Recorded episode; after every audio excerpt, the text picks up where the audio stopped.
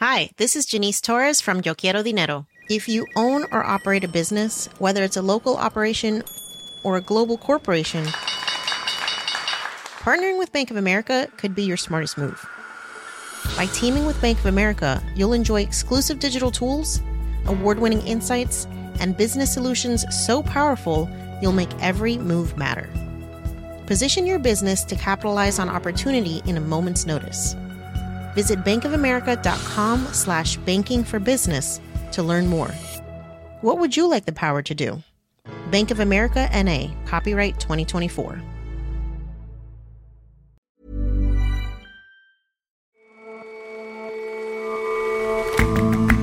Hello and welcome to The Intelligence on Economist Radio. I'm your host, Jason Palmer. Every weekday, we provide a fresh perspective on the events shaping your world. For years, investors have questioned chief executive salaries, yet pay just kept rising, faster than the markets, faster even than their company's returns. Things have been changing, and the pandemic's squeeze might at last drive some pay cuts. And in Colombia's port city of Cartagena, there's another COVID driven reckoning. The over tourism that brought all night parties and overflowing sewers has paused, and city leaders want to use the opportunity to fashion a more genteel and legal tourism industry.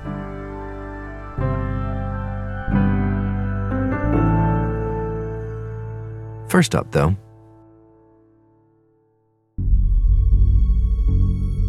Over the past week, a battle over pandemic era education has flared up in America. What we want to do is we want to get our schools open. We want to get them open quickly, beautifully in the fall. The White House has criticized reopening guidelines put out by America's Centers for Disease Control, saying they were too stringent.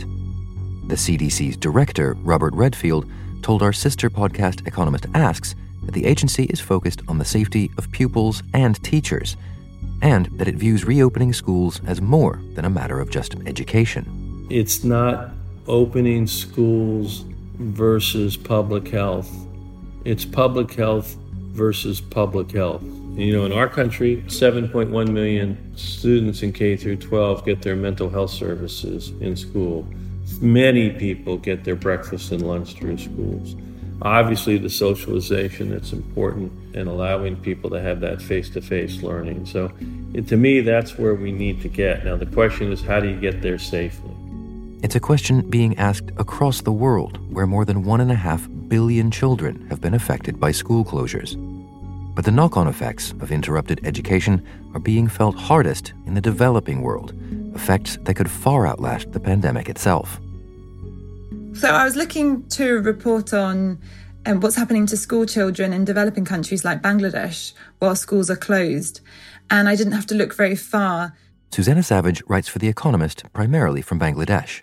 I spoke to a couple of friends in Dhaka, um, one who often works with me as a translator, and all we needed to do was walk out into the street, and there were endless children working there, far more than you'd normally see. And one of them was a little girl called Suhani, who's nine years old. She told me that every day she wakes up before dawn, before the sun rises, and she goes to a market to pick up flowers that have been left on the floor. And then she and her little sister, they weave them into necklaces, which she sells to drivers stuck in the, the endless traffic that is along Dhaka's roads. So she does that until the sun sets. Until recently, she told me she and her sister used to spend their days in a crowded classroom in Nimtoli slum but when the lockdown started, when, when the spread of COVID 19 began in Bangladesh, their mother, who's a single parent, lost her job as a maid, and she hasn't been able to find work since. And so Suhani is, is the main breadwinner now. Um, even if schools open, therefore, she won't be going back. And Suhani's experience is, is not at all an unusual one. No, Suhani's experience isn't unusual at all. This is happening all over the world, not just in Bangladesh.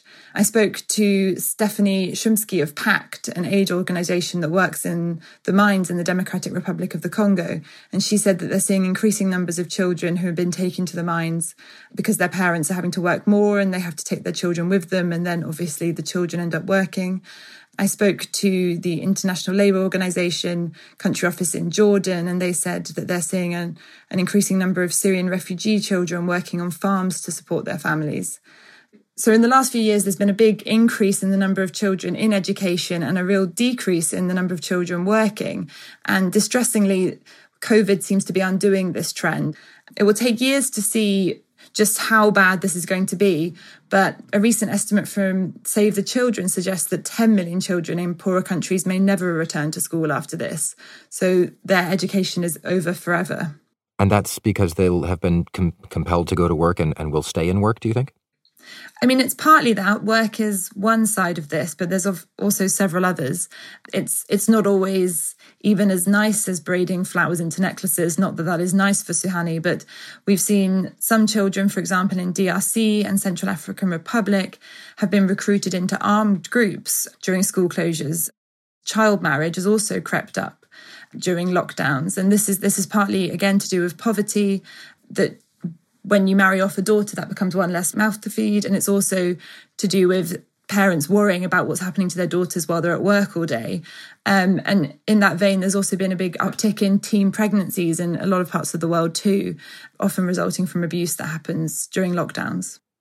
And and what sort of alternatives to to the standard schoolroom education is is is possible in the developing world? Well, obviously, they're trying to do remote learning the same as in rich countries, but it's just much, much harder. Um, they start off from a much more difficult position. They lack the infrastructure to roll out distance learning programs because these rely on students having an internet connection as well as generous data allowance. Um, to give an example of this, in Papua, the easternmost province of Indonesia, only 30% of children can get online. So there are lots and lots of challenges, but, but governments are trying. How, how do you mean? What, what sort of efforts are underway? So, for example, where they've not got internet, countries have turned to television and to radio. That seems to be quite common. But even when they're doing this, the responses have been quite bungled. In Bangladesh, the main remote learning is through programming on state run television. Hello everyone, Assalamu alaikum. This is Sadia Shams with you. And today we are taking your class and the subject is English grammar and composition. And we will read today. English. But I spoke to Safiqul Islam, who's head of the education program at BRAC, which is a Bangladesh based NGO. And they've done a survey that's found that only 44% of children there have access to a television. In many countries, governments have been really slow to help kids learn from home. In Ghana, the government did nothing on distance learning until the 15th of June, three months after schools closed. As of July, many other African countries had no distance learning programs at all. I mean, it's, it's a pretty sobering picture. Are there any countries that, that you looked into that have, have figured this out, that have done a good job of this? Some have done better than others, it has to be said.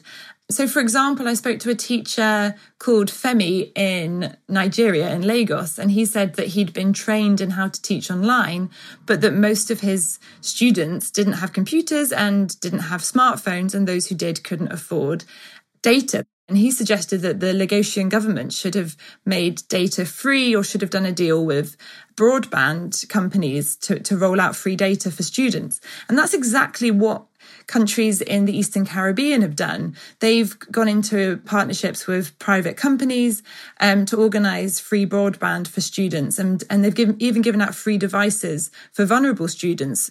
Sierra Leone, which has a lot of experience dealing with remote learning as a result of the Ebola outbreak in 2014, they've rebooted their radio schooling what we did was we went across the country, checked out on transmission, started training teachers, such that by the time school closed, the radio teaching was already happening. And that's been very successful. They've also done a lot to prepare for schools reopening, which is equally important. But I suppose even the success stories here still fall short of the, the, the sort of standard educational experience for, for these kids. What do you, what do you think the long term consequences of, of all of this will be? The long term consequences will be absolutely huge. Individually, for the children, it, it means not only do they lose out on a huge chunk of their education, or for some of them, they lose out on all of their education, which will seriously impact their lives as individuals and it will impact their earning ability in the future. Um, but it's not just the individual children who will suffer, it's, it's the whole country. The World Bank projects that there'll be $10 trillion lost through lost earnings over the next few decades. So, a lot of the experts I spoke to, they said that it's really worth investing in education, even as countries are strapped for cash amid lockdowns, because this is an investment that will definitely pay off in the long run. Susanna, thanks very much for your time. You're very welcome, Jason. For more on America's schools and its fight against COVID 19, listen to the full interview with CDC Director Robert Redfield on this week's episode of Economist Asks, available wherever you get your podcasts. Hi, this is Janice Torres from Yo Quiero Dinero. From a local business to a global corporation, partnering with Bank of America gives your operation access to exclusive digital tools, award winning insights, and business solutions so powerful you'll make every move matter. Visit bankofamerica.com slash banking for business to learn more. What would you like the power to do? Bank of America NA, copyright 2024.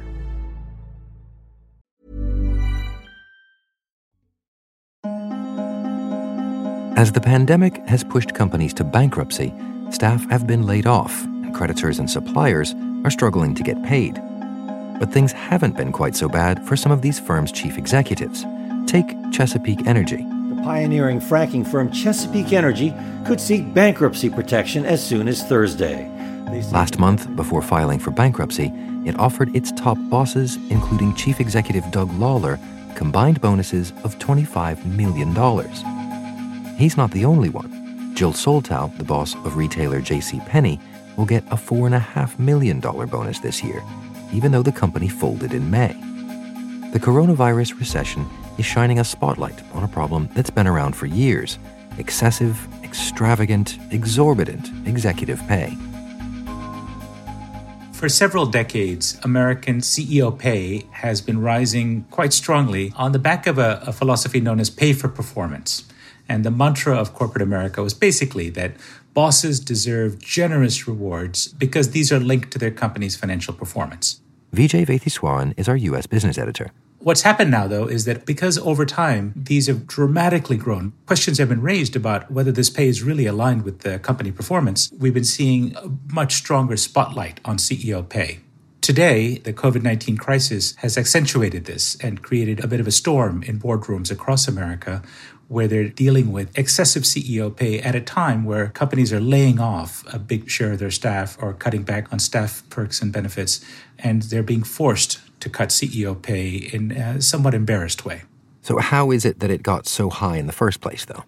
The pay for performance mantra that's driven up US CEO pay really has a couple of components. One is that if shareholders benefit, it's only right that the CEO should benefit. That seems logical. And the second thing is that the idea that there's a robust and functioning market for top executive talent and that companies have grown more complex over time, that thanks to globalization and new technologies, multinational companies are much more complicated now, and the bosses that run them should be paid more. And so, do the numbers bear that out? Do the returns to shareholders look like they support the idea of paying exorbitant sums to the chief execs? No, it doesn't. It was always a little suspicious, given particularly the role that American CEOs, who tend to tower over their boardrooms, have in setting their own pay or in working with cozy boards and compensation committees that set their pay. There was always a question of uh, hang on a minute, do they have a bit of uh, their fingers on the scale to make these pay packets bigger than they should be? The evidence is coming in that suggests that shareholders have not benefited to the order of the kind of numbers that we're seeing here. An example uh, MSCI, which is a prominent research firm, has published an analysis of CEO compensation that takes in all forms of compensation, not just salary, but stock options and so on, over a 10 year period where they looked at company returns, total returns to shareholders, and compared them with CEO compensation over that time. And at over three fifths of the companies, they found no correlation whatsoever. And they concluded that pay for performance may be broken. Now, there's a more recent analysis commissioned by CalPERS, which is a big Californian public pension fund. And they looked at the last five years of realized CEO pay at big American companies, and they found similar kinds of problems. For example, they found that CEOs who were in the top quartile of pay made 12 times what those in the bottom quartile did, but their results were only twice as good. And the conclusion that one can draw from this is that there isn't a very strong correlation between CEO pay and company performance in America. In fact, the system is broken.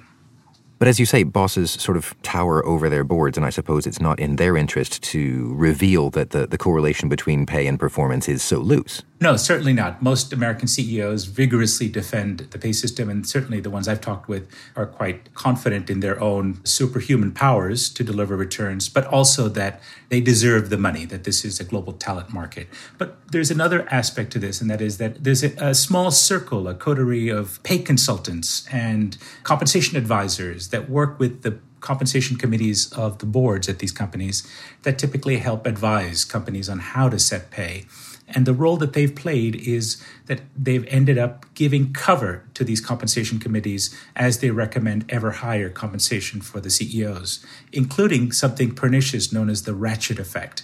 Many companies ask for median or higher pay because they like to think that, you know, all CEOs can't possibly be above the median, but every company thinks its own CEO is above average, right? No company wants a below average CEO. And so they give the mandate to come up with a pay packet that's above the median. The consultants obliged. And over time, what you find is a ratcheting effect where even the non performers and the lousy performers kind of get dragged up. It's like how everybody thinks they're a better than average driver, which can't actually be true. Exactly. But surely these corporate boards are not blind to these kinds of biases, these kinds of effects. So we have seen improvements. Over the last 10 to 20 years, we're seeing more independent compensation committees, for example. And we're seeing some compensation consultants recommend below median pay, for example, for brand new CEOs. But broadly speaking, when you look at the executive pay trends, uh, for example, on, on one uh, recent assessment, executive pay amongst the big 400 companies in the US, the average CEO pay rose 14% last year and has uh, risen 13-fold since 1978, far outpacing the performance of the S&P stock market index. So when you see the trends, you have to ask the question how much are boards really concerned about this? The answer is they're not concerned about the pay, but they are concerned about something else, and that is shareholders. We're seeing big pension funds, but also some of the advisory groups. They're called proxy advisors that give recommendations that often sway the way that mutual funds and other funds vote. They're increasingly putting out warnings to boards saying you need to rein in CEO pay excesses and even the giants that are not normally activist funds, think of BlackRock, one of the world's biggest asset owners, they're increasingly voting against compensation board committee members, individual directors who propose egregious pay packets. And so I think uh, we're actually seeing what used to be done uh, in the shadows. Uh, it was a dark art, uh, according to one expert I spoke with, is now coming a little bit more out of the shadows. And in particular, because owners of companies, manifested through mutual funds, shareholder groups, and some of the activist investors are actually rattling the cages of the board members saying, if you continue to support these egregious pay packets, we're going to vote you out. Now, that's something a board director listens to, and we are beginning to see changes. So, do you think, all told, then, that the, the, the reckoning about CEO pay really is coming this time? you know, we've had false dawns before, but I think the combination of the evidence mounting showing that pay for performance doesn't work and the very fiery spotlight from the COVID crisis exposing the excesses of CEO pay, I think they come together to create a real wake up call for America's boards. Vijay, thank you very much for joining us. Thank you. For a lot more analysis like this, subscribe to The Economist. To find the best introductory offer wherever you are, just go to economist.com slash intelligence offer. For decades, Colombia was home to a vicious conflict between government forces and guerrilla groups, principally the FARC. The guerrilla army, classed as a terrorist group by the EU and US, has increasingly made drugs and kidnapping its business. Plenty of civilians got caught up in the mess. That didn't do much for the tourism industry. But as those tensions eased in recent years, tourists rediscovered the country in enormous numbers. That is, until the pandemic ground things to a halt once again.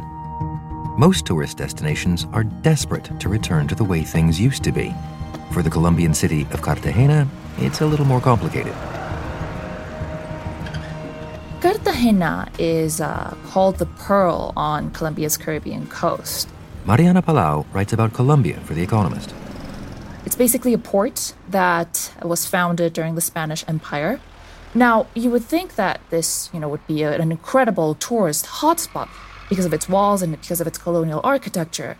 But the truth is that it hasn't, and that's because Colombia's had a terrible reputation abroad. It's home to the longest running armed conflict in the world, or was. But, you know, there were also a lot of drug lords bombing airplanes, guerrilla groups kidnapping people, including foreigners. So people often stayed away from Colombia in general. Now, that really started to change recently. And that's mostly because the government started peace negotiations with the FARC, which was the largest guerrilla group in the country. And since those negotiations concluded, the country has really become safer and tourism has completely taken off. No bad thing, right? Well, you would think so, but the problem is Cartagena has actually attracted too many tourists. I'll give you an idea of how many. In 2019, 500,000 foreign tourists arrived in the city. That's three times the amount of foreign tourists arriving in the city in 2012. And there's many more domestic visitors. So the city right now is experiencing over tourism. And in fact, intensive tourism is threatening the preservation of the historic center of this colonial city. But the main problem seems to be the type of tourism that the city is attracting. So, in the colonial city, a bunch of rooftop bars have set up, and Colombia does have a reputation for having some homegrown cocaine. And these two facts have attracted a lot of party animals from Europe and the United States. And this has led to things like pimps operating from nightclubs and they offer underage girls as prostitutes to foreigners. It's also led to parties going on all night, blasting music until dawn, and that disturbs the locals. And, you know, much of this tourism industry operates illegally. I saw records that say that more than half of nightclubs have no fire safety certificate. A third of them did not pay taxes last year. Some even serve alcohol without a license. And presumably, all of this hard partying has been somewhat curtailed by the pandemic. Yeah, so COVID 19 restrictions have wiped out tourism earnings. So, for example, restaurant tables have disappeared from public spaces, bars are no longer operating from the city walls. The owners of nightclubs and bars, you know, they were once a really powerful lobby, they're going bust, and hostels are shutting down too. And some politicians and residents are seeing this as a time to reshape the city's tourism industry. How so? What, what, what would they like to do? So, for example, the mayor, William Dau, he was elected on an anti corruption platform, and he recognizes that over tourism is a problem. And I talked to one of his advisors, and she says that the mayor's office wants a sustainable kind of tourism, not a predatory one. So, some of the things that they want to do, for example, is offer more activities to tourists so that they don't just concentrate in the colonial center. So this includes, for example, bird watching or water sports. There is a Panamanian firm that is building a water park near the city. Some people also wonder whether the city would thrive by attracting fewer, richer visitors. That sounds great in principle, but how exactly do you go about that and, and afford changing a whole city's tourism? Well, the city does have the government's support. So, for example, Julian Guerrero, he's the deputy minister of tourism. He is suggesting making the timings of holidays more flexible so that they can spread the influx of domestic tourists across the year. The city has also joined this program that was created by the Inter American Development Bank. It's called the Living Heritage Program. And what it does is advise cities on how to make historic centers like Cartagena's places where people can live rather than just to merely visit. And in that sense, the program spokespeople say that cities can preserve their culture and their history and attract galleries, street markets, startups. So that will also keep the economy going. Mariana, thank you very much for joining us. Thank you, Jason.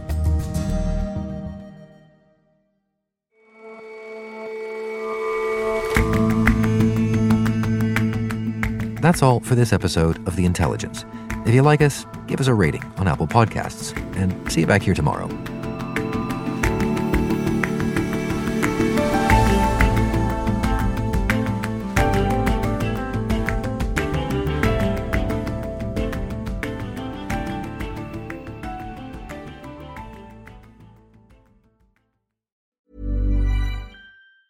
Hi, this is Janice Torres from Yo Quiero Dinero. From a local business to a global corporation, partnering with Bank of America gives your operation access to exclusive digital tools, award-winning insights, and business solutions so powerful you'll make every move matter. Visit bankofamerica.com slash banking for business to learn more. What would you like the power to do? Bank of America NA, copyright 2024.